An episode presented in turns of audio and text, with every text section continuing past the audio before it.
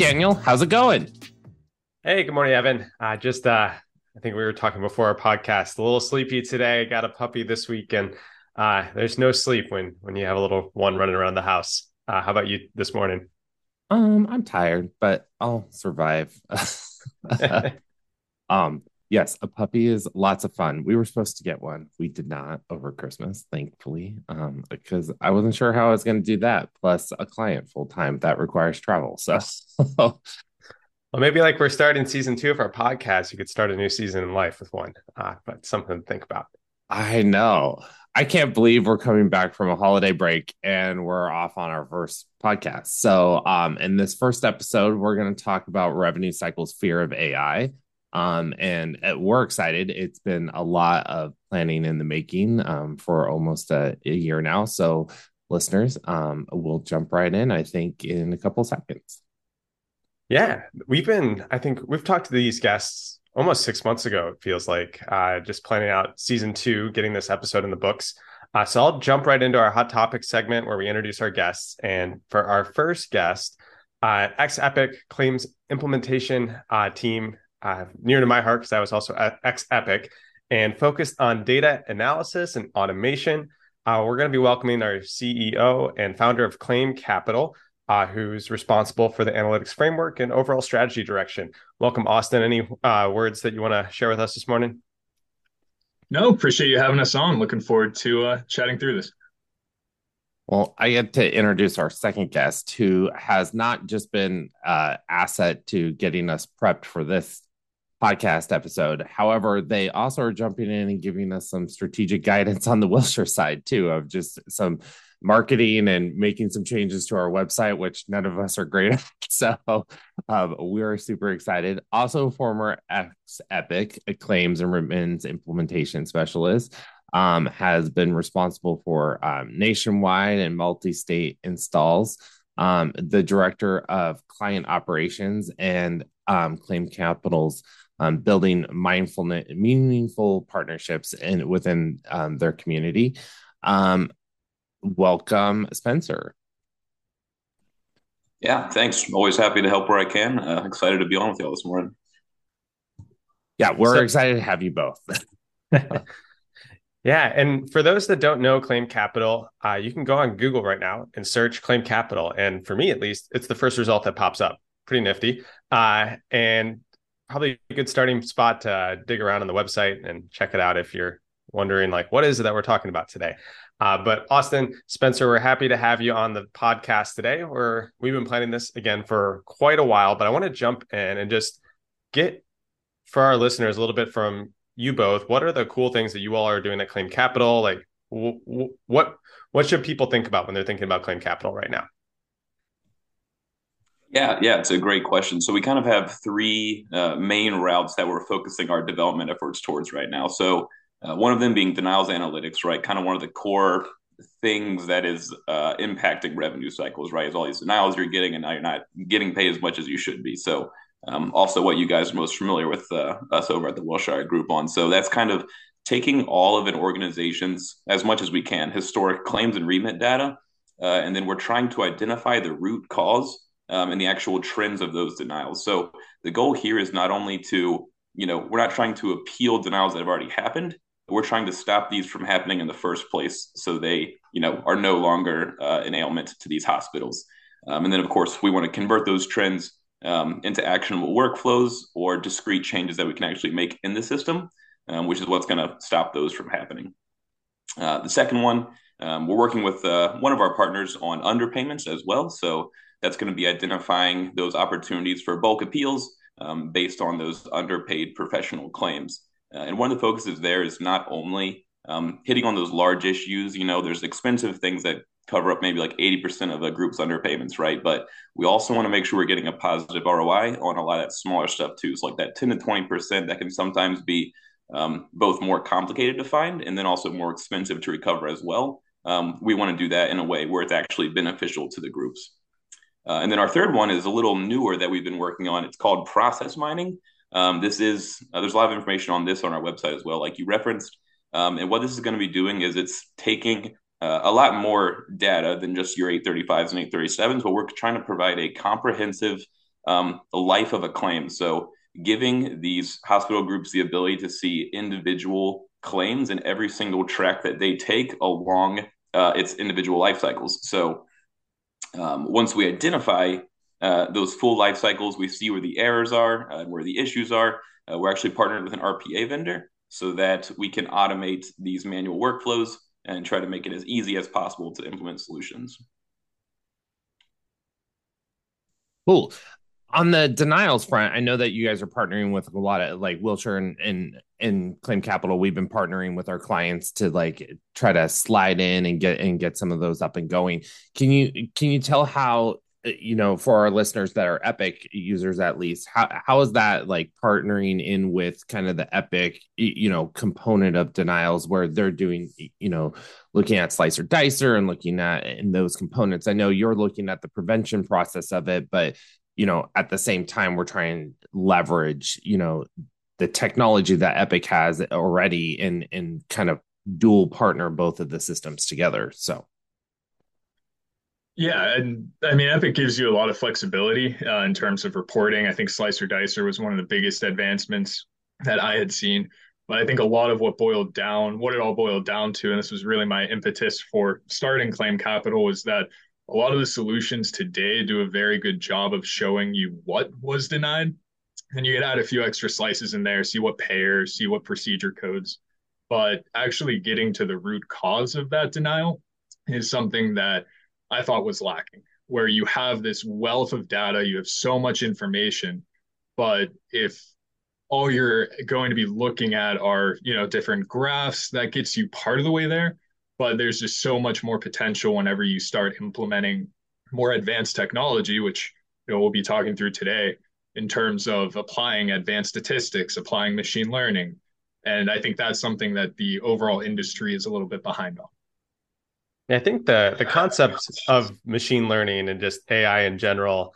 Um, I mean, the topic of our our podcast today is the fear of AI as you all have started out in this journey have there been any like lessons learned or unexpected road bumps that you all have had to tackle and navigate when it comes to getting your projects up and running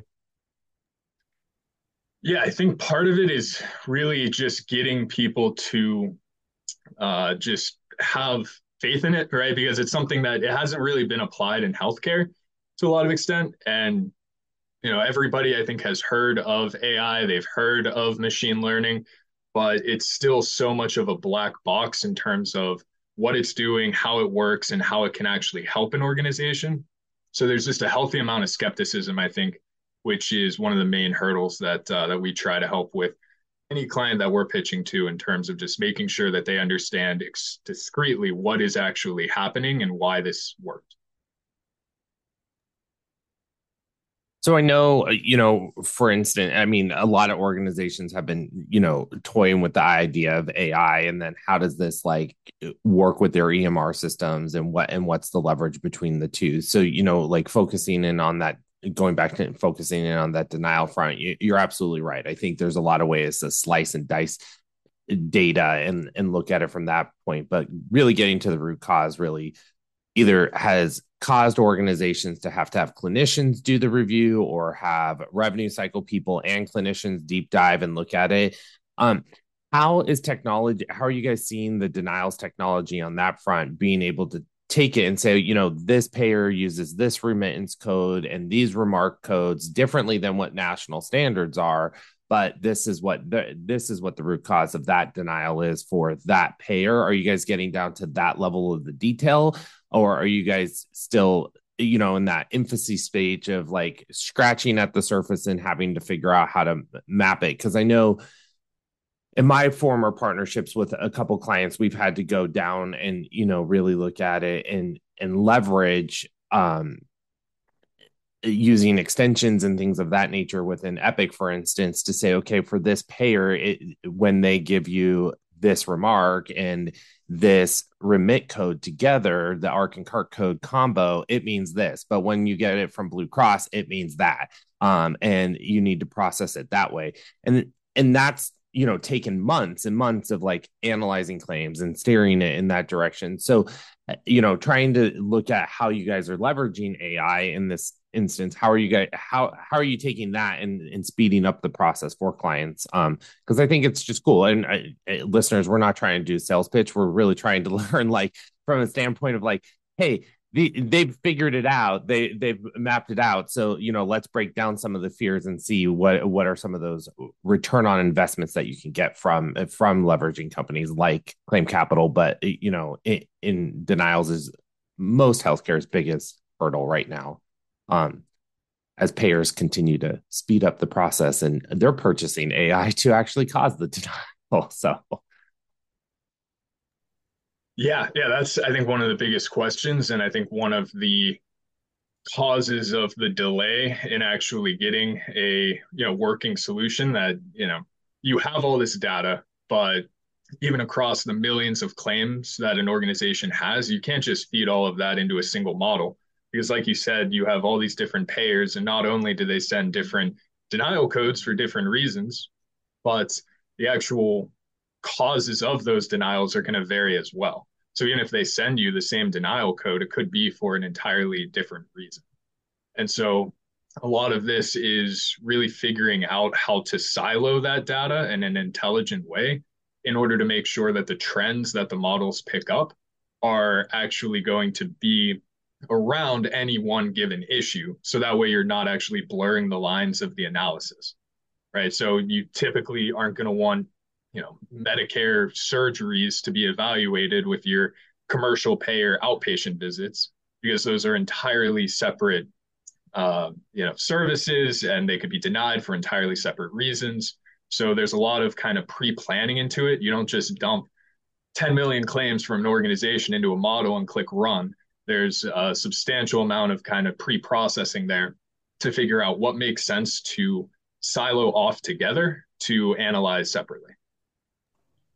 Yeah, and uh, to add a little bit there, I think one of the good call outs here, and Evan, you were kind of getting into it, you know, saying with one specific client, right, you're doing three months to work on this extension or whatever um, is going on the billing side there. We know that you know, everyone in the community has their very unique scenarios that they go through for um, for each of their billing cycles, right? Whether they're specializing in um, whatever outpatient surgeries or whatever, you know, Austin's example just now was um, the flexibility of these models to kind of bracket out and consider the uniqueness of each of these uh, customers uh, is definitely one of the value adds. So yes, you can eventually then, you know, compare these miles to say, you know, um, hospital X in this state compared to hospital Y in this state. Well, we know we know the payers are going to be billing differently there, but you still have the flexibility one to split them both out, but then also see what trends uh, exist between them. And so now you're just kind of adding um, more to the value or kind of the uh, the umph that's backing these models. If I can ask a quick question on just the solution, so I'm, I'm like poking around the website. I'm trying to get a little bit of feel like how does this work? it sounds like we're pulling a lot of data out. We're doing, we're plugging it into a model, and then we're having a, an output that is going to be a recommendation. I'm assuming that some sort of build change.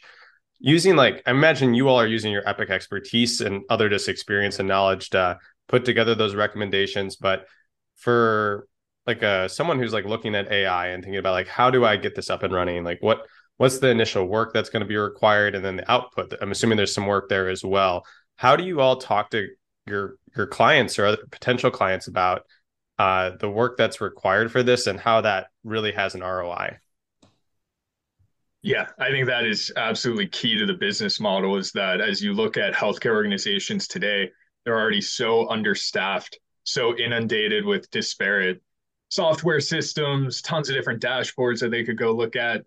The last thing that they need is an entirely different system, something that integrates into their existing ones or really just putting any amount of work on their teams. And so that's where we're able to take on the vast majority of that workload on our end from having that Epic expertise, where all we need is the claim and remittance data. As Spencer said, we grab the historic amount, one to two years, to actually train the models to figure out the causes of what's going on.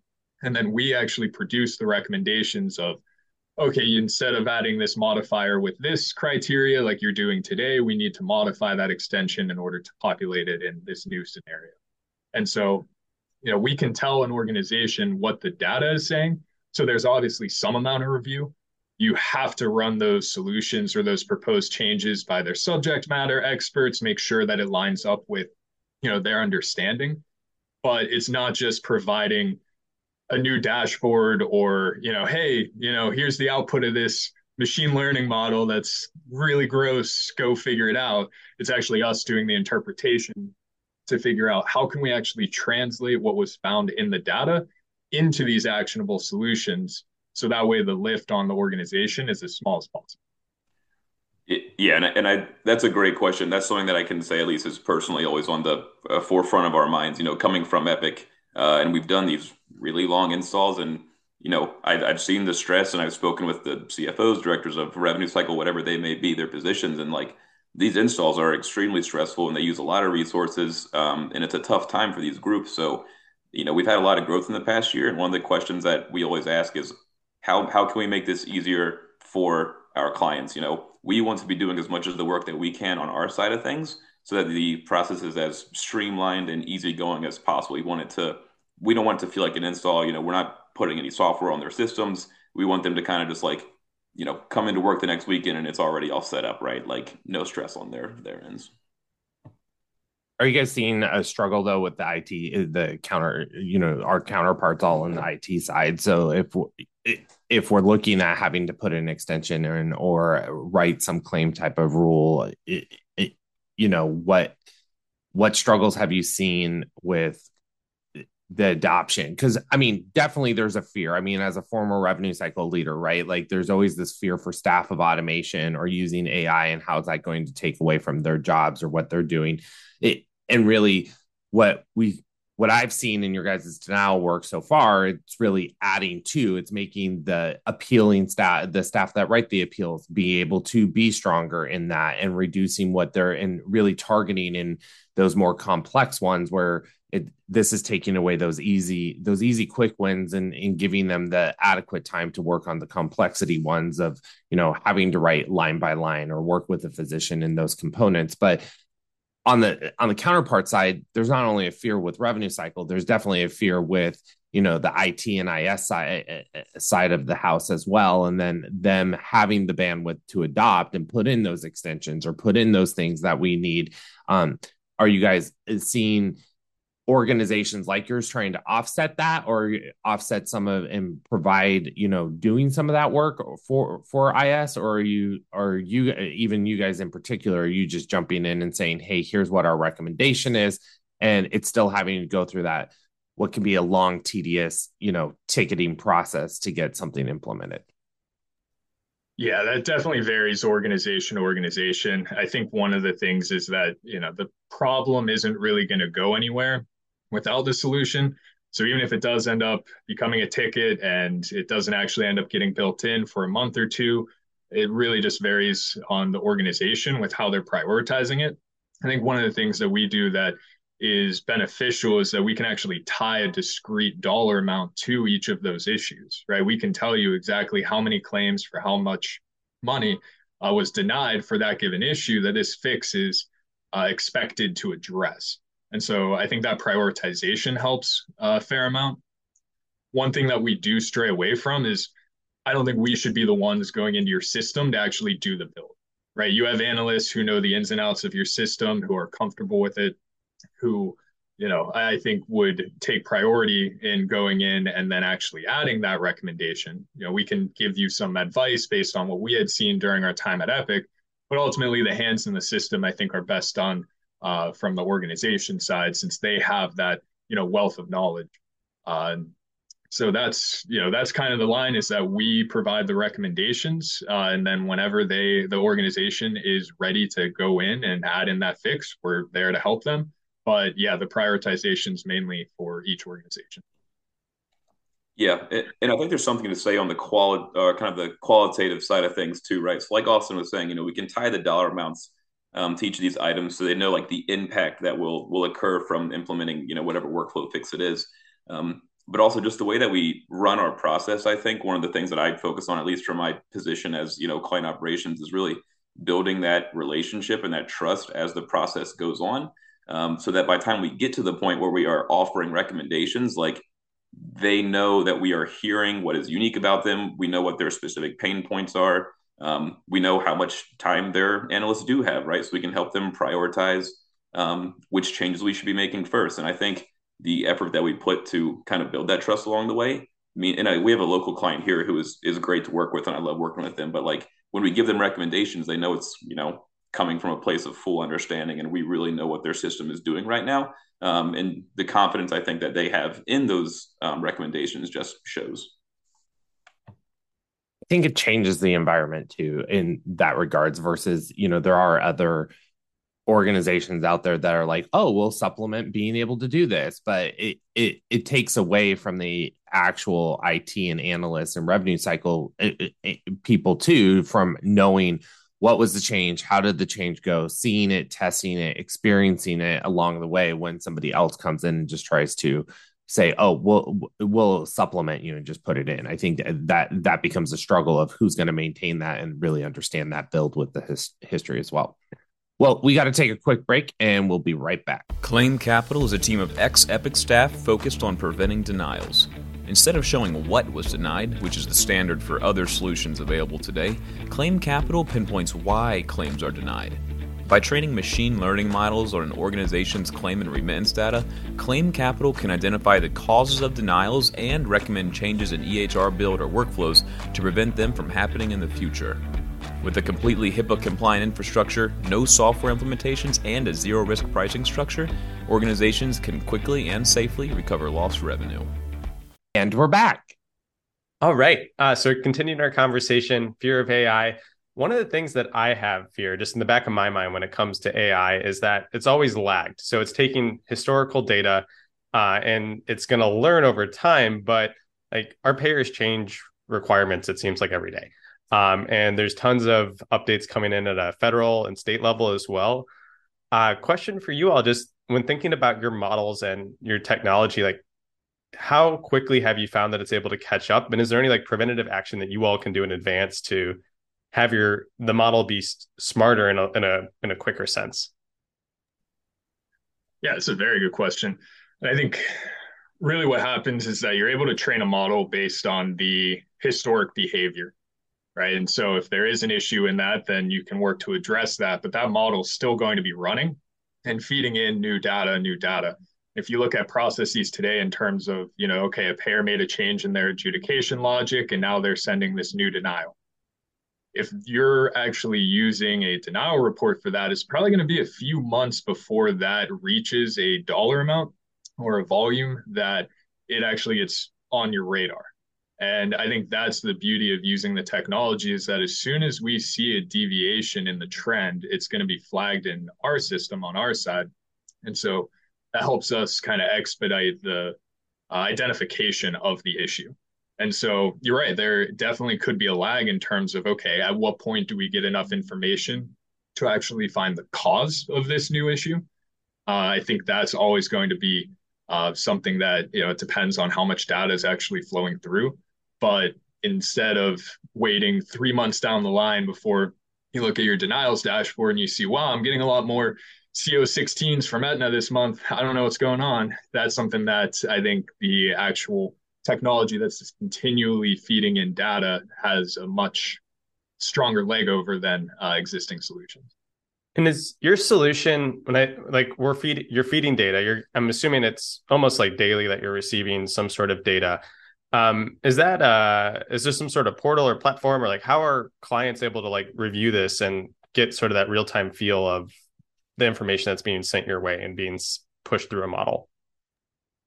Yeah, we usually do daily or weekly data feeds. And then from that, you know, whenever we get alerted on our end that, hey, there's something going on here with this subset of data, all these Aetna surgeries are coming back different than what we expected uh, then that's where we we typically provide monthly reports to say, hey, here's what's new.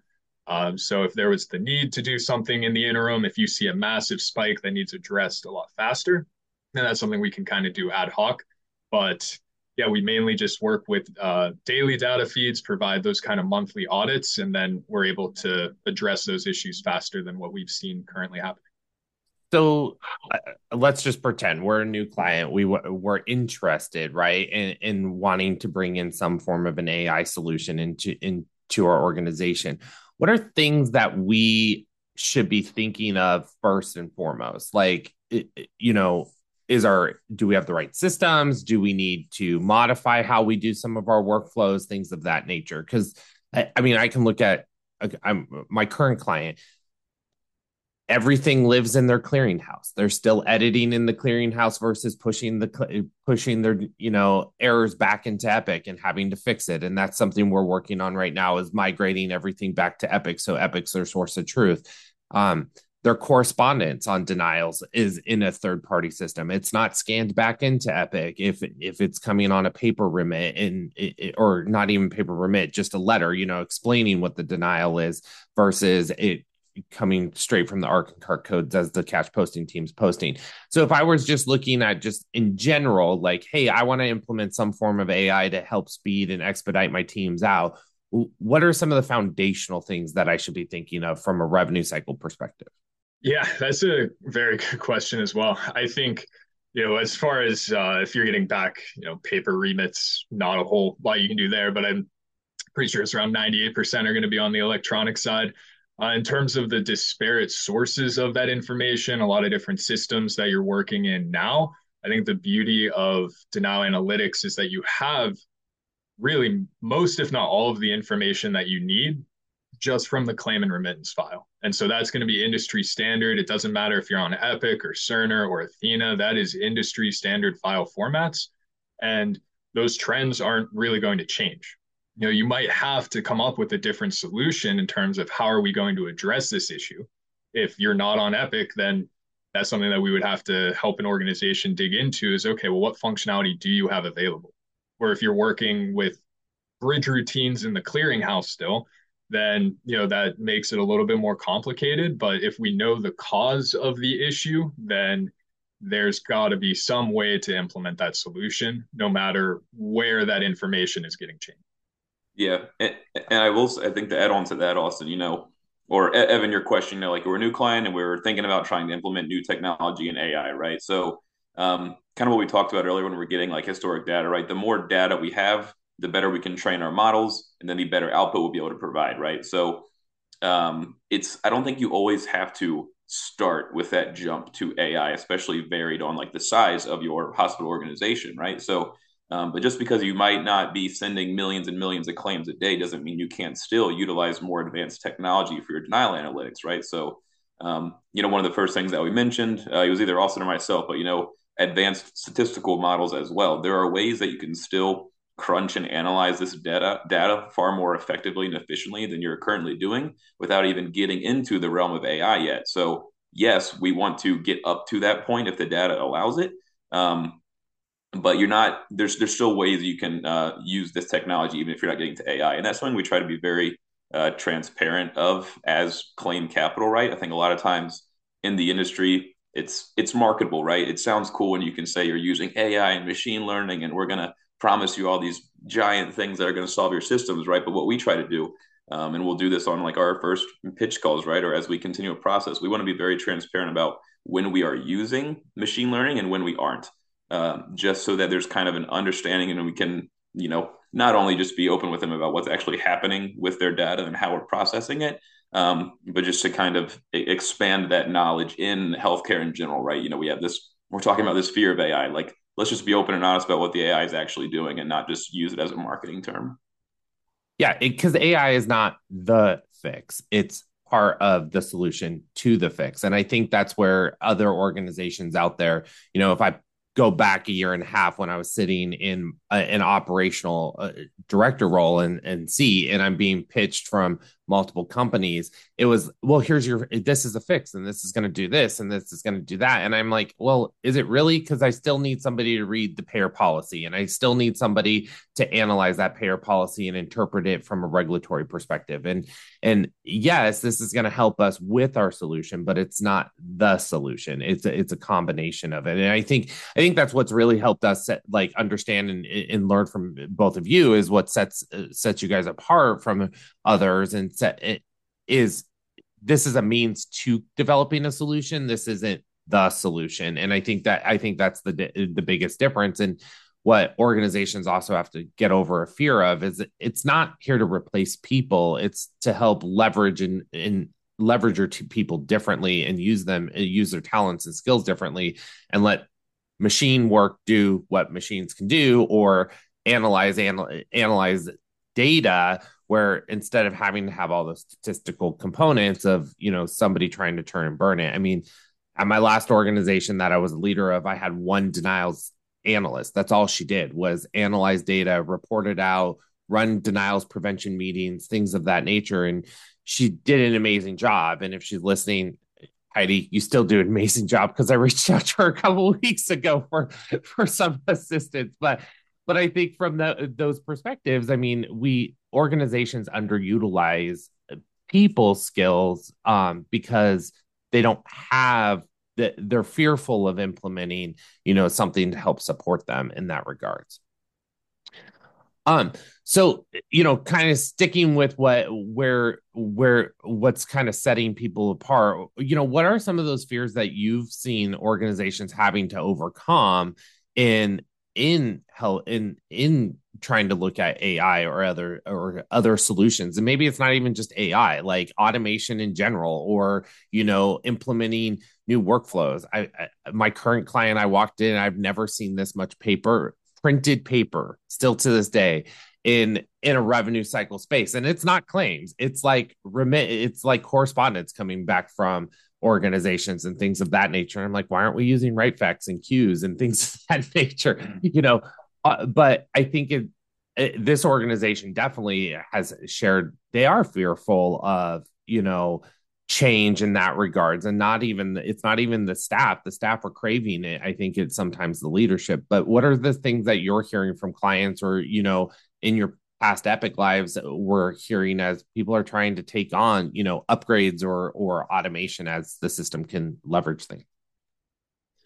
Yeah that's another good question. I think the main thing that i've seen uh, like you said it doesn't just have to be fear of ai but fear of any sort of automation or new technology is really around the idea that any hour that someone on the staff spends on something new is an hour that isn't spent on their existing process so if they have a biller who's working in a work queue, they know that, okay, in an hour of doing that, they can work 10 to 20 accounts.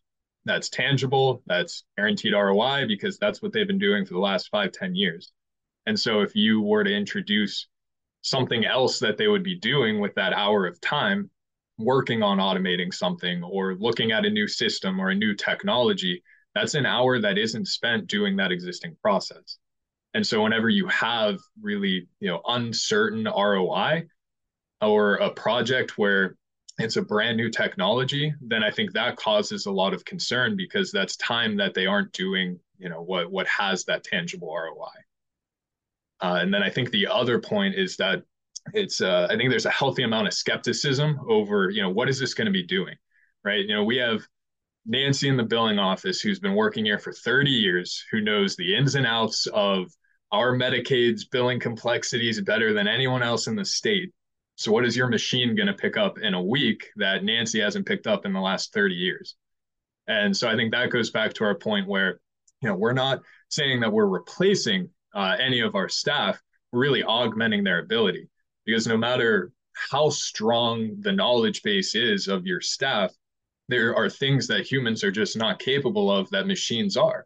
You know, if you want to analyze millions of claims with billions of data points across years worth of information you know that is something that you really need to leverage technology to do. And so there's insights that can be derived from that that no matter how strong someone's understanding is in the policy or the requirements uh, there's just stuff that that data is going to augment uh, that's otherwise unavailable yeah, and, and, I think to add to that, Austin, because you're what you mentioned there is that kind of disbelief of what the AI is doing, right, or like what its full capabilities are. Um, that's where mind, where my mind always goes to. I was, um, I was at the Becker's Healthcare uh, Revenue Cycle IT conference in Chicago uh, last October, um, and there was a panel that I remember. It was called like "What's Keeping CEOs and CIOs Up at Night." Right, it was a great panel Um, and people were talking about, you know, cybersecurity, uh, thin workforces, all that stuff. But one person, um, I spoke with him afterwards because he was the only one who mentioned like technology, right, and adopting new technology. Um, he was nice enough to give me some time after one on one to talk. His um, his name was Tushar Tushar Naik, um, Director of Revenue Integrity for Prime Healthcare, if I'm remembering uh, title correctly. But um, what we kind of talked about, what we both agreed on, is that this weird there's this weird catch twenty two for people in these decision making positions where they know that there is a pressure to automate and optimize and adopt new technology, but then the other side of that, which Austin just mentioned, is this just lack of trust or understanding for the technology can actually do. So then it becomes kind of uncomfortable for someone in this, you know, key stakeholder position to kind of stick their neck out and say, I'm going to put my trust in this new technology because I don't fully understand it. So eh, they're feeling this pressure, but then it's almost like it's harder for them to actually act on it because I mean a lot of this stuff is pretty bleeding edge, right? Like a lot of AI things, your people's first thought still goes to like what Terminator movies, right? Like that's that's people's first thought when you say AI or machine learning stuff. So um, I think the the the thing we have to do is work around and try to offer that understanding where we can, which I think this you know this podcast is a great one of those avenues avenues to do that. You know, give an opportunity to talk and discuss it. Um, but until we can really alleviate, alleviate that fear or offer more understanding in the entire you know healthcare revenue cycle realm, um, it's going to be hard for them to have that comfortability to start adopting new things. I think one. Oh, go ahead, Dan.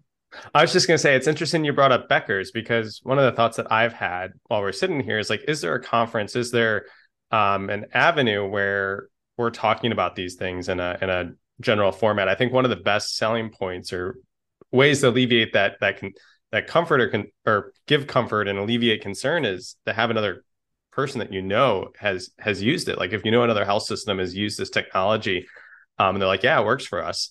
Um, like that, that's that's a better selling point, I think, than anything else you can arguably show someone. Uh, I think about like the introduction of EMR systems, just like everybody was on paper. It was like almost 20 years ago, and I, I was one of the first patients on Epic. Actually, like my health system growing up was uh, DuPage Medical, and they were one of Epic's first clients. And I remember being like, "Wow, like, this is a computer," and everything had been in paper before. Um, and nurses were still really skeptical of it. But over time, I think now it's like everybody uses electronic. If you're on paper, it's like, what the heck are you doing? Um, do you know if there's avenues? I know we've had like NAHAM and HFMA on here on our podcast to talk about work being done in other areas of healthcare, but is there like a best place or things that you know about to get plugged into to learn about AI and machine learning? I think specifically as it's applied in healthcare, uh, I'm not familiar with too many resources. I think that's just where, as it becomes more widely adopted, that's where those avenues will open up. I think that is going to be one of the main topics, and it will continue to be at really all of these major conferences uh, in the healthcare revenue cycle space and beyond, even on the clinical side. The applications of AI there are tangible as well. So I think uh, it's still definitely early on, but I think the existing kind of infrastructure for sharing those new ideas and best practices, I think that's only ever going to grow and start to incorporate more and more of, hey, here's how we apply this new technology. One one thing at least, I guess a little more directly, is that one thing that we like to do is if we are having a sales call or an introductory meeting with a new client, like we will actually take you know five minutes and we give a baseline overview of what ml and ai actually is. So you know maybe it's not a, a conference or an ai thing that we're kind of doing widespread but we we want to take the time to say hey we know this can be um, kind of new and we know a lot of times in industry there's a really big black box um, from other people who are advertising the same thing and they won't really tell you what it's doing. We want to try to do what we can to alleviate that more directly with the people we're working with and give them an opportunity to ask questions and learn more. So, you know, maybe we lose some of the snazziness of like a sales call and like, you know, keeping it all smooth like that. But we think it's very much worth the time to say, hey, here's what's actually processing your data. If you have questions, we can absolutely talk about it more so that you're more comfortable before we move forward. I think, that's what sets you guys apart as we learn more about what claim capital is doing. It's about education right? And that's like the foundation for you guys is always educating. I haven't been on a call yet where i haven't heard you really educating us or educating a client or hearing from our clients that, we both have together about you know that education component and that i think that's what sparks us bringing you in i also think that the difference is is when you talk about return on investment you know uh, from a revenue cycle leader it's always been for solutions coming in i mean i can think of a handful off the top of my head i i won't give them airtime but mm-hmm. they they definitely are always like, oh, well, you're going to save X number of FTEs. You're going to do this. You're going to do that. And it's about like reducing your labor. And that's even, I can think of some of the other AI technology uh, that's out there that, you know, was pitched to me as a former leader of saying, oh, well, you know, we're going to replace five of your pre-registration staff or insurance verifiers because our technology is going to be able to do this. And i'm like well are you going to really replace them? And i'm re- having to do layoffs. That puts a distaste in my mouth right as a leader um in that regards. But or are you going to offset them and i'm able to repurpose what they're doing or give them more strategic time or am i or you're going to reduce my denial component? So i still need these individuals but you're going to help me have an roi different a different type of roi in that component. So you know what have you started to see and what are you guys doing as well on you know what is that return on investment and what should leaders be really looking at from an organizational perspective for return on investments now given that technology and the pitch of reducing staff isn't really there? Because we're all in a labor shortage. I mean i can my current organization i'm working with we have 28 openings in uh, in pbs alone um, and trying to find people is really hard because um, one they don't even want to come back into a hybrid environment or do they want to go um uh into something else? So you know kind of trying to get your guys feelers on that. Yeah i think the wealth the value of the information that staff especially longtime staff have is irreplaceable. I mean technology is not going to replace that. They might be able to supplement that or streamline some of the processes to reduce you know the really manual tasks that those people are doing, but I don't think there's any shortage in other work that those staff can be redirected to. And whenever you look at the amount of money left on the table through things like denials and underpayments, I think the latest Change Healthcare report cited an average of around 11% denial rate. So you're talking over $300 billion a year in denials. I think that is a much larger thing to target than trying to reduce a few FTEs that, yeah, they may not have been needing to do those manual processes, but it probably helps somewhere else uh, that isn't being automated due to this crazy labor shortage. So I think in terms of ROI, that also comes down to the business model as well, where one of the things that we like to offer is that we only take a percentage based on what we're actually able to help address, right? There's no no risk if you know if nothing is found then there's no financial obligation and so i think that is a very good kind of way to dip your toe in the water in terms of okay how can we try something without necessarily being on the hook for hundreds of thousands of dollars to implement this comprehensive solution that we don't really have a guaranteed ROI of. Anybody can say, you know, yeah, I think we're going to reduce your FTEs by five in this area, but at the end of the day, you know, after you're done with that implementation, the actual results may vary. Well, um, we need to take another quick break and we'll be right back. There are thousands of medical offices and facilities across America, each navigating through changing regulations and reimbursement models while striving for positive patient experiences and outcomes. A common element in each of these facilities is patient access, the front line of both the revenue cycle and the patient experience. Though diverse in facility size and geography, patient access professionals unite around a common purpose enhancing the overall patient experience to increase patient satisfaction and outcomes. Through it all, one organization is there to educate, connect, inform, and pave the way toward the future of patient access. The National Association of Healthcare Access Management recognizes the changing role of patient access professionals and their increased importance. And we're back. All right. Uh, so we get to jump into the Wilshire Lab, which we hadn't really done in the last couple episodes of season one, but here in season two, we're going to jump right back into it. And we do have a question from a listener. Uh, so thank you for for your question today. Uh, I'm just going to read this verbatim just to make sure I don't mess this up. But how should organizations look at denial categories when health plans are not appending claim adjustment reasons the same way? And I'll open that up to the floor. I think everybody but me probably has some insight there. Yeah, that's a good question. I think the first thing that you need to look at is whether or not it's actually a denial, because there's some payers that can send a reason code uh, or and a remark code that other payers are actually using as a denial that you know that given payer may not be. So I think the first line of defense is making sure that what's coming back is actually a denial, and if it's not, uh, for example, there's one pair that I had seen using, I think it was an OAA1, which is just a generic denial code uh, that other payers use as a denial code, but they were using it uh, instead of an OA23 to say this is what the previous payer paid. So it wasn't actually a denial.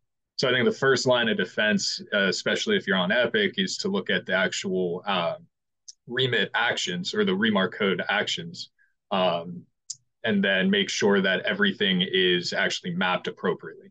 So doing RMC extensions to say, hey, if it's this payer sending this code, then have a different action than denial. And then in terms of actually categorizing what is a denial, that is unfortunately going to take some amount of review because understanding why a payer is sending something or what they're actually sending back is going to vary payer to payer pretty drastically. Um, and so once you're able to figure out, you know, okay, are how are they actually sending this? I think one of the things that we've seen as being very beneficial is to kind of silo out each payer, like we had mentioned, because even if they're sending similar denial codes, it could be for entirely different reasons. I think the ad there for the listener, um, you know, understanding where your claim is being processed is also key. So you could have, for instance, Blue Cross your local Blue, Blue Cross, Blue Shield, or Anthem um, payer doing the local adjudication. But when they look at the federal plan, it could be going from them for the first round of adjudication to over to the national processor. And then from there, getting a different remark code. So sometimes that's why you might end up with a secondary remark um, coming in, or even that claim being reprocessed by the payer and understanding like who touched it.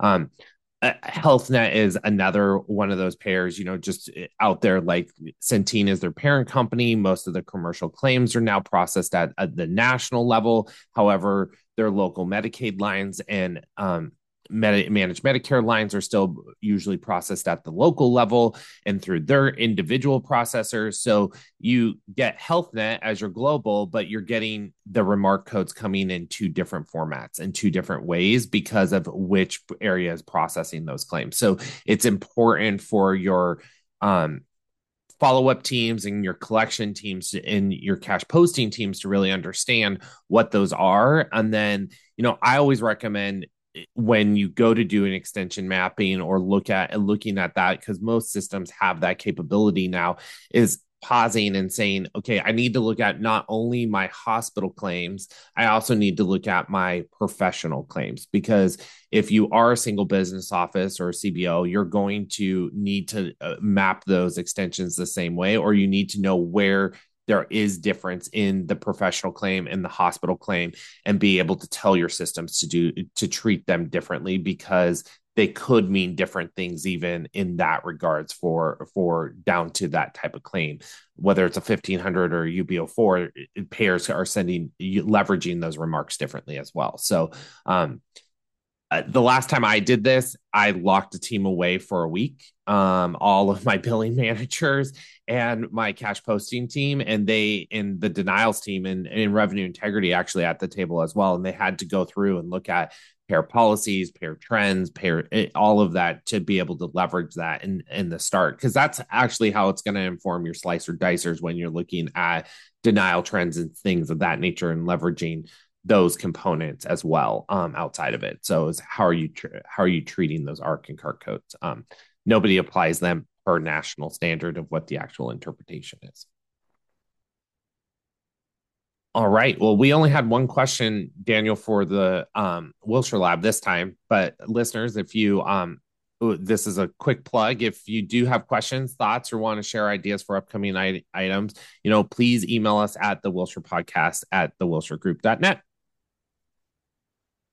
Fun stuff. Thanks for joining us today, Spencer Austin. It's great having you. I know I like I was just plugging around on your website this whole time. Uh, it's it's really fun to uh, talk about this space. I think it's pretty much the leading edge. It's the frontier of healthcare, uh, at least in healthcare IT, and it's really exciting to get your thoughts. What is the best way for listeners to reach out to you? If somebody's listening to this, wants more information, wants to get in contact with you. Um, email, Twitter, LinkedIn, your website. Where should folks go? Yeah, uh, website and LinkedIn are always great options. So LinkedIn is just Claim Capital. Website is claim-capital.com. Um, honestly, if you want to email me directly, even, even if you just want to continue the discussion about some of the AI stuff we've done, I would love to have that conversation. Um, you can um, we can probably throw my email into the bottom of the of the post, um, Daniel, but just Spencer at claim-capital.com. Feel free to reach out to me there. We'd love to um, keep talking with everybody. I was going to say, you all are the only folks I know that have your photo in your email, and I think it adds a nice little personal touch. So, kudos to you all. Thank you. Yeah, no, it was uh, awesome being on with y'all. Thanks for giving us an opportunity to uh, join and you know talk through something that's this important uh, in the industry. Yeah, we're happy to have you guys, and maybe future episodes. We'll see what the questions all come in play. All right. Well, that is it for us today, everybody. Thanks for listening, and we'll see you on episode two. Bye bye. If you liked today's episode, continue to join Wilshire Wednesdays. You can follow us on LinkedIn or Twitter at Evan underscore Wilshire. Daniel can be followed at Daniel underscore TWG, Wilshire Group at TWG Health, on Facebook at the Wilshire Group, or on Instagram at Wilshire IT Revcast. Remember, if you prefer to watch, come check us out at the Wilshire IT Revcast YouTube channel. If you have an inquiry, want to share your thoughts, or get additional information on today's episode, email us at Wilshire Podcast at the Wilshire Group the best way to support this podcast is to review, rate, and subscribe. See you next time. Bye bye. The Wilshire IT Revcast is hosted, produced, and engineered by Evan Martin and Daniel Bianchini. It is executive produced by Gretchen Case, Hank Smither, and Spencer Thielman. The Wilshire Group. Experience you can trust, results you can count on.